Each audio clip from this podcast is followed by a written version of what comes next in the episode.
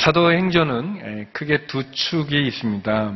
베드로를 중심으로 유대인 선교를 감당하는 예루살렘 교회가 있고 그리고 바울을 중심으로 한 이방인 선교를 감당하는 안디옥 교회가 있습니다. 예루살렘 교회와 안디옥 교회 또 베드로와 바울 이 두 축을 통해서 사도행전은 하나님의 성령의 사역이 예루살렘 교회에서 안디옥 교회로 베드로에서 바울로 옮겨져 가면서 복음이 점차 온 세상 열방을 향해 나가고 있는 것을 우리들에게 보여주고 있습니다. 오늘 본문은 어, 이방인 선교의 중심이 된 안디옥 교회가 어떻게 바나바와 바울을 선교사로 파송하는지를 우리들에게 보여주고 또 그 가정 가운데 나타난 성령의 역사를 우리에게 보여주고 있습니다.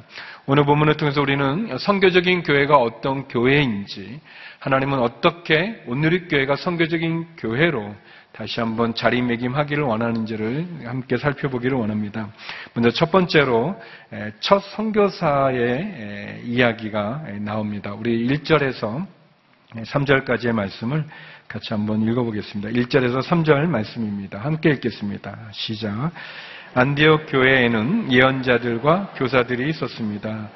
그들은 바나바, 니게르라고 하는 시므온, 구레네 사람 루기오, 분무단 헤롯, 안티파스와 어릴 때부터 함께 자란 마나엔, 그리고 사울이었습니다. 그들이 주께 예배드리며 금식하고 있을 때 성령께서 그들에게 너희는 바나바와 사울을 따로 세워 내가 그들에게 맡긴 일을 하게 하라고 말씀하셨습니다. 그래서 그들은 금식하며 기도한 후 바나바와 사울에게 손을 얹고 그들을 보냈습니다. 우리가 살펴본 것처럼 교회의 시작은 성령의 강림으로 시작이 되었습니다. 오순절 성령을 경험한 제자들은 예루살렘에서 복음을 전했고 많은 사람이 주님께 돌아와 큰 부흥을 일으켰습니다. 그렇지만 그 부흥과 함께 또 핍박도 있었습니다. 그렇지만 제자들 박해와 핍박과 고난이 있었지만 그러나 그들은 주의 말씀을 전하는 그 일을 중단하지 않고 도리어 그 고난을 통해 하나님께 영광을 돌리며 더욱더 예수님의 복음의 말씀을 전한 것을 보게 됩니다. 우리 사도행전 5장 41절에서 42절 말씀 같이 한번 읽어보겠습니다. 함께 읽겠습니다. 시작. 사도들은 예수 이름을 위해 모욕당하는 것이 합당하다고 생각하고는 기뻐하며 공예를 떠났습니다.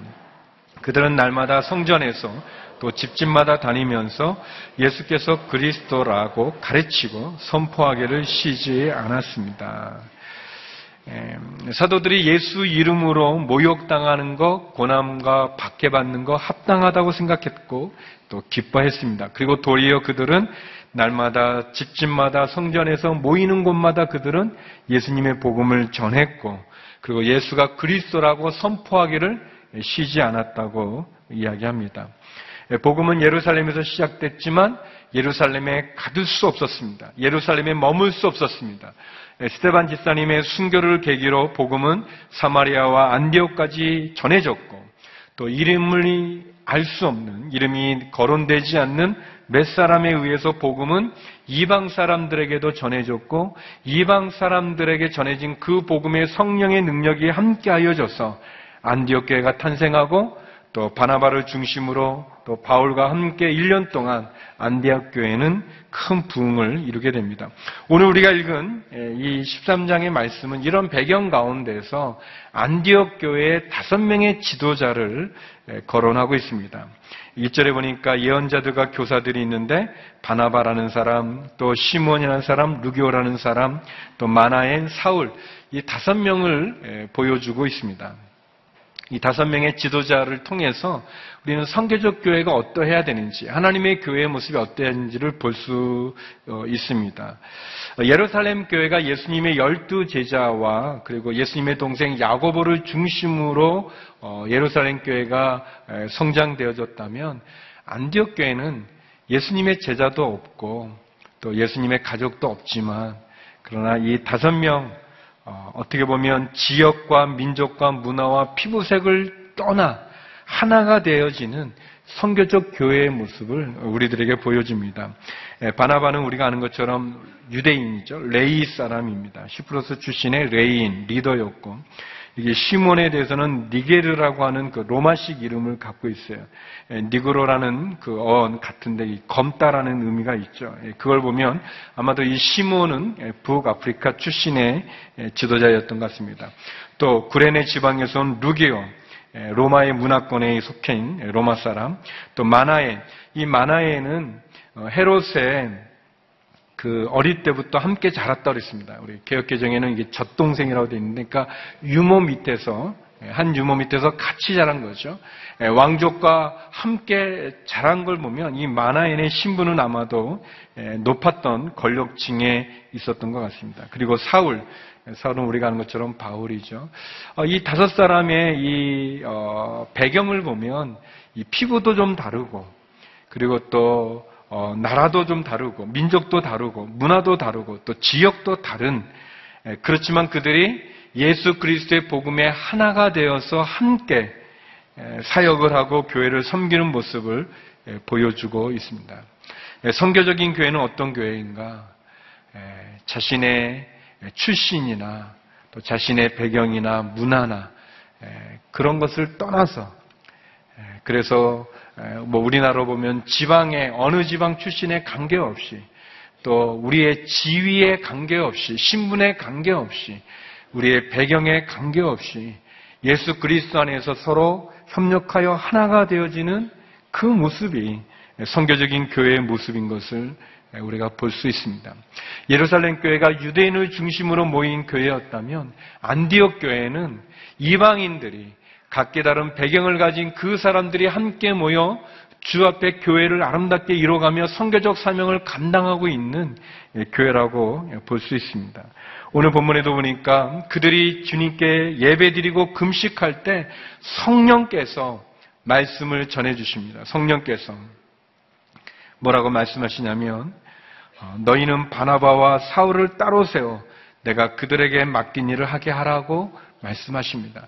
이 다섯 명의 지도자의 면면이 다 귀함에도 불구하고 어, 안디옥 교회의 가장 중요한 두 사람 바나바와 바울을 성령께서 그들에게 말씀하셔서 어, 바나바와 바울을 바나바 사울을 따로 어, 선교사로 세워서 그들을 보내라라고 말씀하십니다.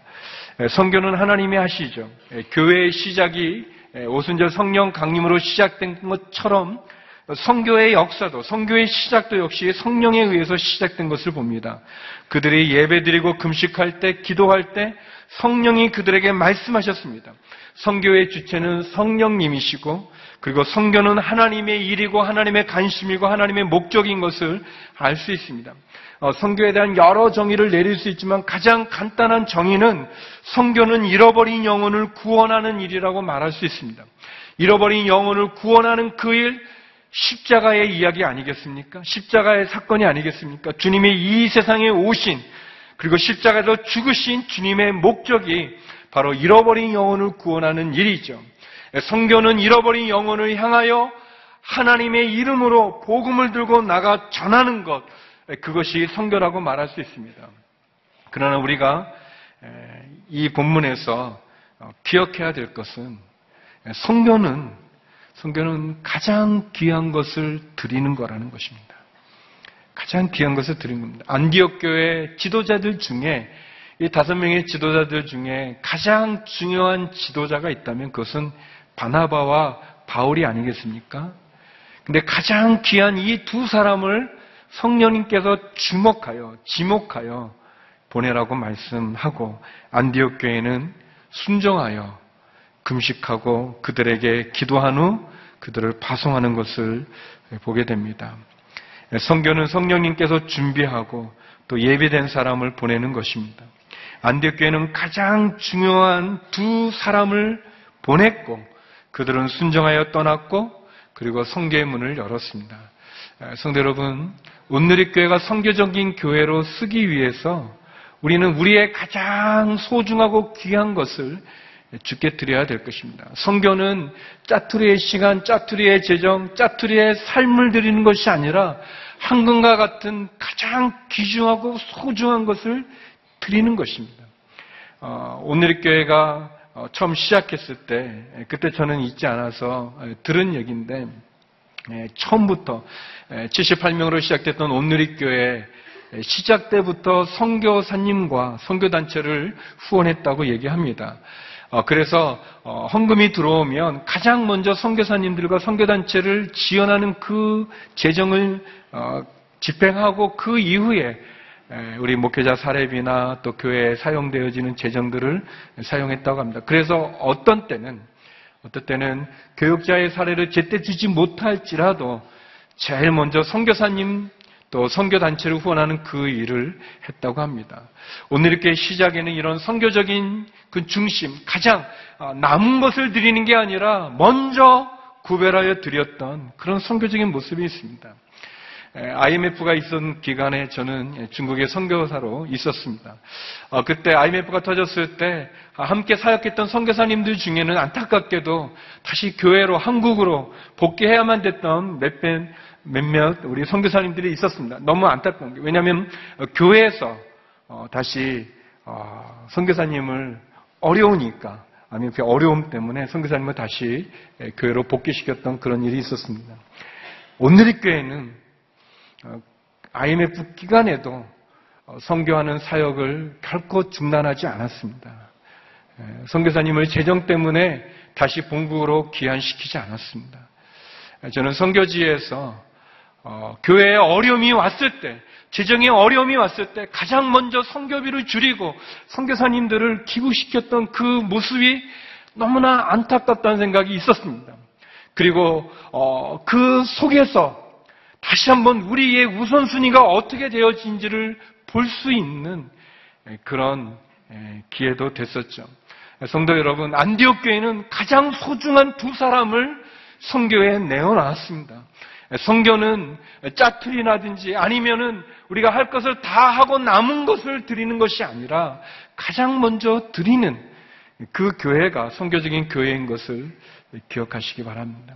오늘께 가지고 있는 그 귀한 정신이 우리는 연초에 우리 선교사님들을 위한 성경금을 작정하지 않습니까? 예, 그것도 역시 마찬가지로 적어도 선교사님을 후원하는 그 일에는 우리가 따로 헌금을 구별하여 드리는 우리의 모습이 있습니다. 그것이 성교적인 교회의 모습이라고 생각되어집니다. 두 번째, 오늘 보면 우리에게 첫 성교지를 우리에게 보여주고 있습니다. 우리 4절에서 8절 말씀 같이 한번 읽어보겠습니다. 같이 한번 읽어볼까요? 시작. 그 두 사람은 성령의 보내심을 받아 실루기아로 내려갔다가 거기서 배를 타고 키프로스로 가게 됐습니다. 그들이 살라미에 이르러서는 유대 사람의 여러 회당에서 하나님의 말씀을 선포했습니다. 요한이 동행하며 그들을 도왔습니다. 그들이 그 섬을 가로질러 바보에 도착했습니다. 거기서 그들은 바 예수라는 사람을 만났는데 그는 유대 사람 마술사여 거짓 예언자로서 총독 서기오 바울 곁에 함께 있는 사람이었습니다. 지성적이었던 총독은 하나님의 말씀을 듣고 싶어 바나바와 사울에게 사람을 보냈습니다. 그러나 엘루마라고도 하는 이 마술사가 그들을 막으며 총독이 믿음을 갖지 못하게 하려고 애를 썼습니다.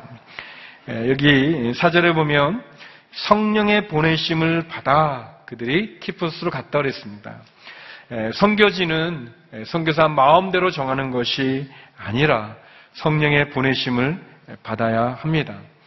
성령께서 바나바와 사울로 불리지는 바울 두 사람을 같이 보냈습니다. 우리가 알 수 있는 몇 가지의 성교의 원리가 있다면 그것은 성교는 혼자 하는 것이 아니라 함께 하는 거라는 것입니다. 바나바는 어떻게 보면 모성적인 그런 어머니의 마음을 가진 그런 지도자라면 바울은 굉장히 남성적이고 또 지적이고 그리고 추진력과 열정이 강한 그런 아버지 같은 그런 리더십을 가진 지도자입니다. 모성의 어머니 같은 리더십을 가진 바나바와 아버지 같은 그런 추진력과 열정이 있는 바나바 이 두 사람이 함께 같이 팀 선교를 하게 합니다. 선교는 선교사 혼자 하는 것이 아니죠. 선교사를 보내는 교회는 그 선교사를 위해서 중보하고 기도하고 또 선교사는 그 기도의 힘을 힘입어 중보 기도의 힘을 얻고 또 재정의 힘을 얻어서 그런 선교지에서 사역을 한 것이에요. 같이 하는 모습을 또 우리들에게 보여주고 있습니다. 또 선교는 순종하는 교회와 순종하는 사람을 통해서 이루어지는 것을 보게 됩니다. 안디옥 교회는 가장 중요한 두 사람을 성령이 보내라 그랬을 때 그 교회는 순종해서 보냈습니다.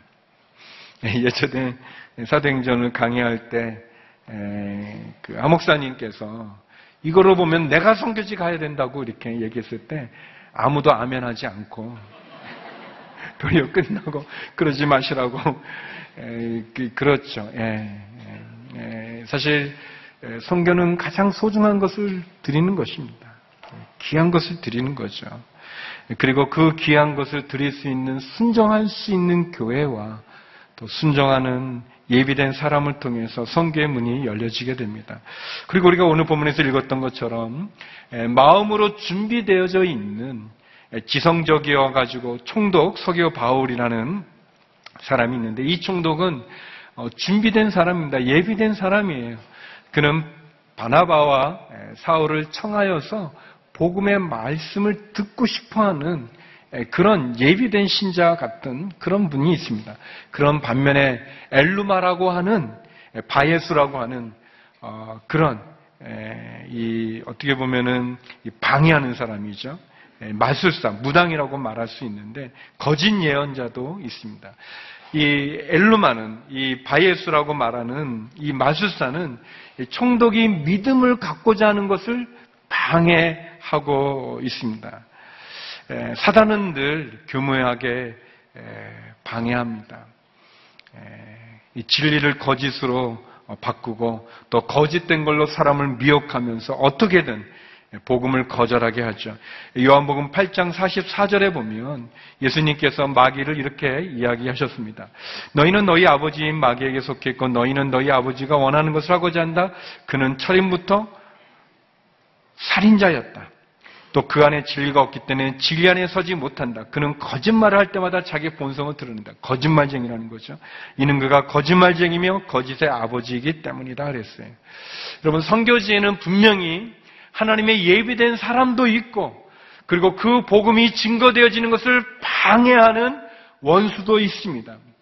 그러나 분명한 것은 그 원수든 또 복음으로 예비된 준비된 사람이든 누군가 가서 전해야, 누군가 가서 복음을 전해야 듣지 않겠습니까? 그리고 오늘 본문에 나오는 것처럼 그 원수가 또 하나님의 능력으로 쫓김 나가는 것을 보는 기적을 통해 예수님을 믿는 열매가 있지 않겠습니까? 전하지 않고서는 들을 수 없고 듣지 못하고서는 믿을 수 없는 것이 이 복음입니다. 오늘 저와 여러분이 이곳에서 예배를 드린다는 것은 누군가에 의해서 우리가 복음을 들었고 전해 받았고 어떤 사연과 어떤 사정에 관계없이 우리가 이 자리에 있다는 것은 우리가 예수님을 믿는다는 것은 누군가로부터 받은 은혜가 아니겠습니까? 그러면 우리가 그 받은 은혜를 우리도 전해야 되지 않겠습니까? 예, 성령이 이끄시는 대로 성령의 보내심을 받아 그들은 성교지를 가게 됐습니다. 사랑하는 성도 여러분, 적어도 적어도 우리 오늘이 교회라고 하면, 오늘이 교인이라고 하면, 적어도 우리가 성교지는 가야 되지 않겠습니까?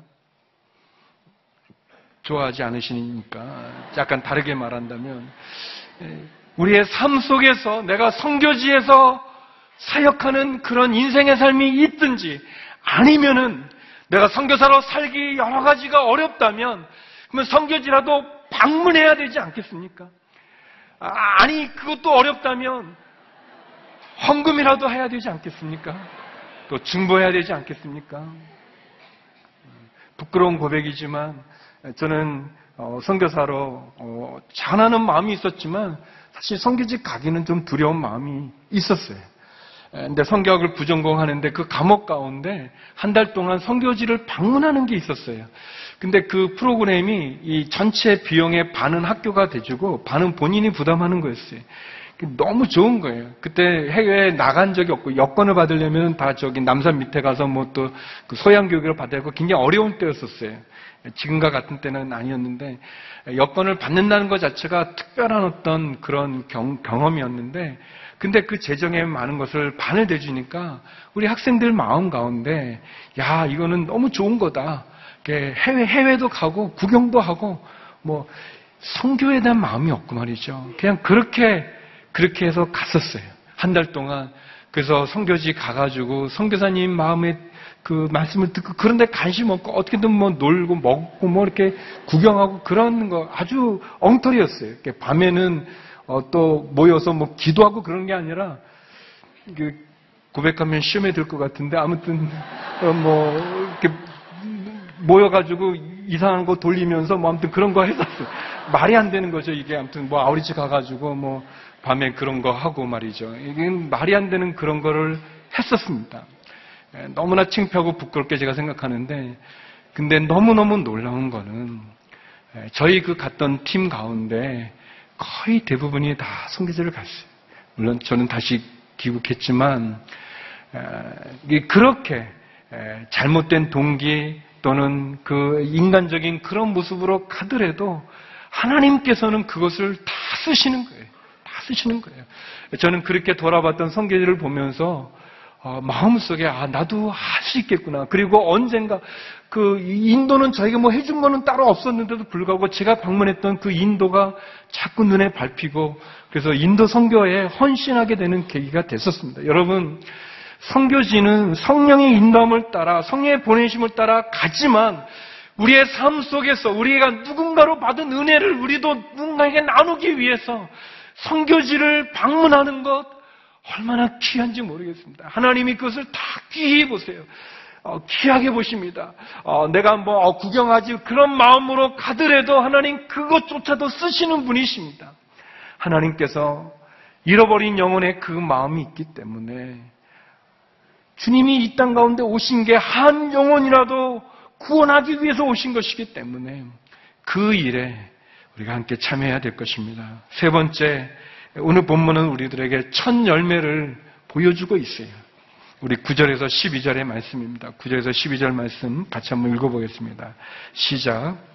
그러자 바울이라고도 하는 사울이 성령 충만한 가운데 엘루마를 뚫어지게 쳐다보며 말했습니다. 이 마귀의 자식아, 너는 모든 의의 원수로다. 너는 가진 속임수와 거짓으로 가득 차 있구나. 주의 바른 길을 어지럽게 하는 일을 그치지 못하겠느냐? 이제 주의 손이 너를 치심으로 내 눈이 멀어 얼마 동안 햇빛을 보지 못할 것이다. 그러자 즉시 안개와 어둠이 그를 덮쳤고 그는 이리저리 더듬으며 자기 손을 잡아 이끌어줄 사람을 찾았습니다. 이 일을 보자 충독이 믿게 됐고 주에 관한 가르침에 그저 놀랄 뿐이었습니다. 어, 여기 보면 구절에 보면 바울이라고도 하는 사울이라는 표현이 나와요. 어, 성령 충만했다 고 그러는데, 근데 신기한 것은 그 사울이라는 이름은 유대의 이름입니다. 유대식 이름이에요. 그 이름의 뜻은 큰 자다, 어, 위대한 자, 뛰어난 자라는 그런 이름의 뜻을 갖고 있어요. 근데 바울은 로마식의 이름이에요. 그리고 그 뜻은 작은 자, 보잘것 없는 자라는 뜻입니다.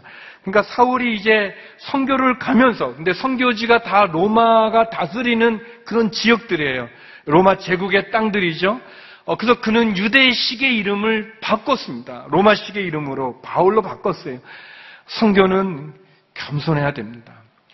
바울은 어, 자기의 이름을 그 이 자기가 전도하는 그 지역에 맞게 바꾸면서 사울이라고 하는 영광된 이름, 아주 큰 이름, 좋은 이름을 내려놓고 겸손하게 낮은 자로 그는 바울이라고 이름을 개명하고 그리고 이후로는 이제 바울로 사도행전은 그를 기록하고 있습니다.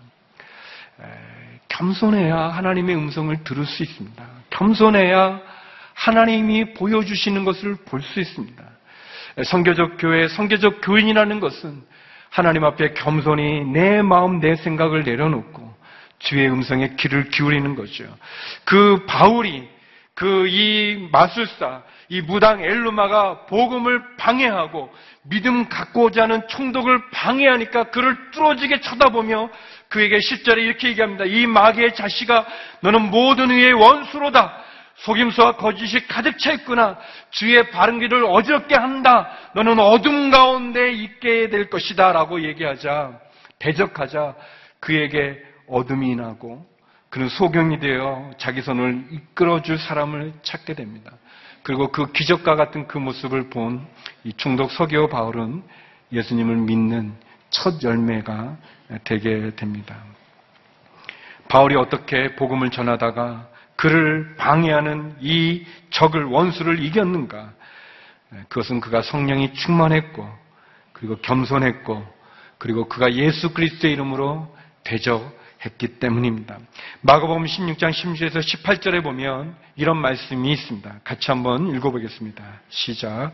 누구든지 믿고 세례받는 사람은 구원을 받을 것이요 누구든지 믿지 않는 사람은 심판을 받을 것이다. 믿는 사람들에게는 이런 표적이 따를 것이다. 그들은 내 이름으로 귀신을 내쫓고 새 방언을 말하며 손으로 뱀을 집어들고 독을 마셔도 아무런 해를 받지 않으며 아픈 사람들에게는 손을 얹으면 병이 나을 것이다.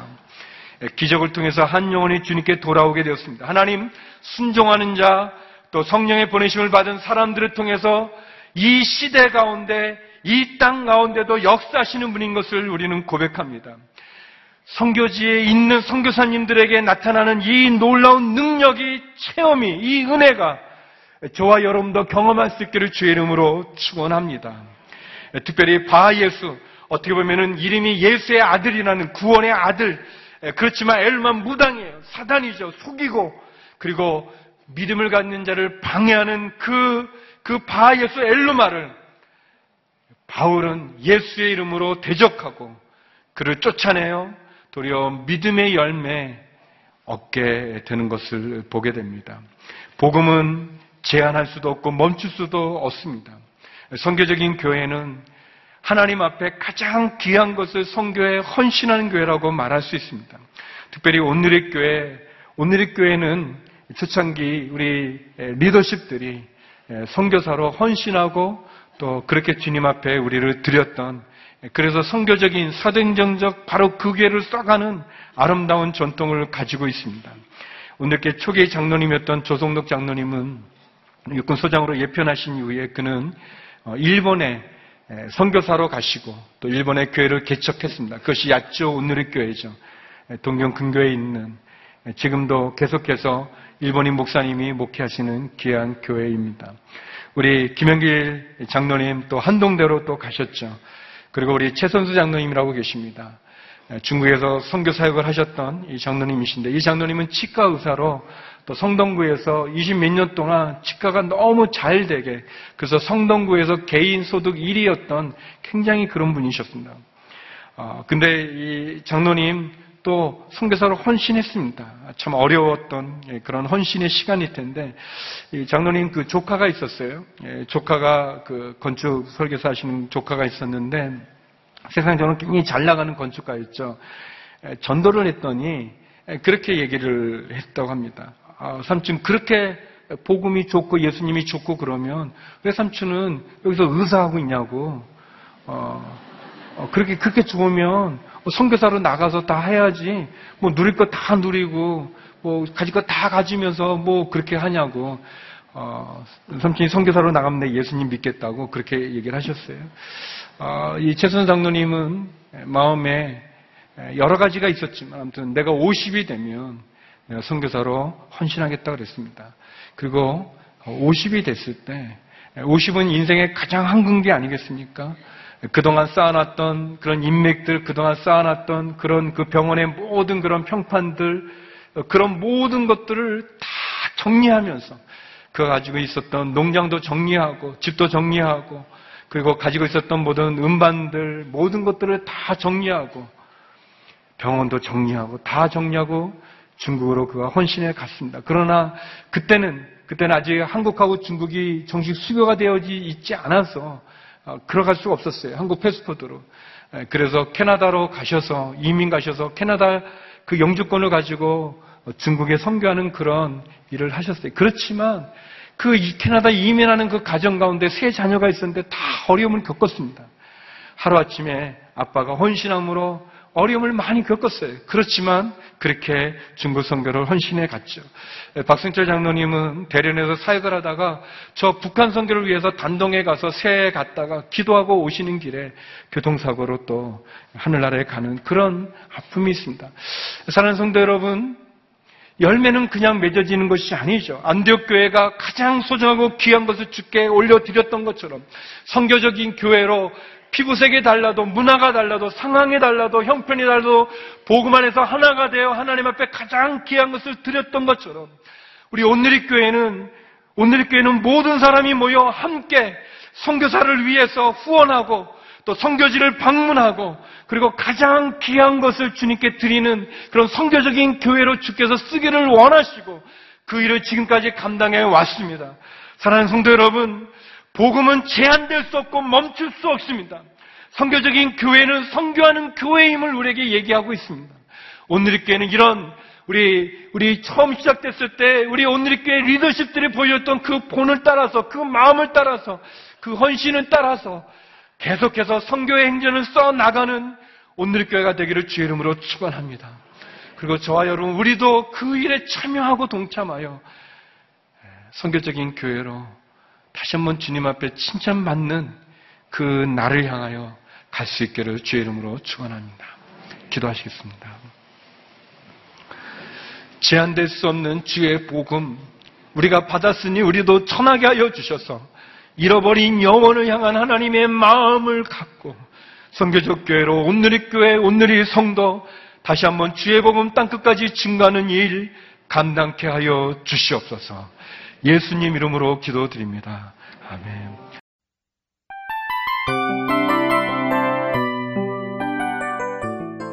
이 프로그램은 청취자 여러분의 소중한 후원으로 제작됩니다.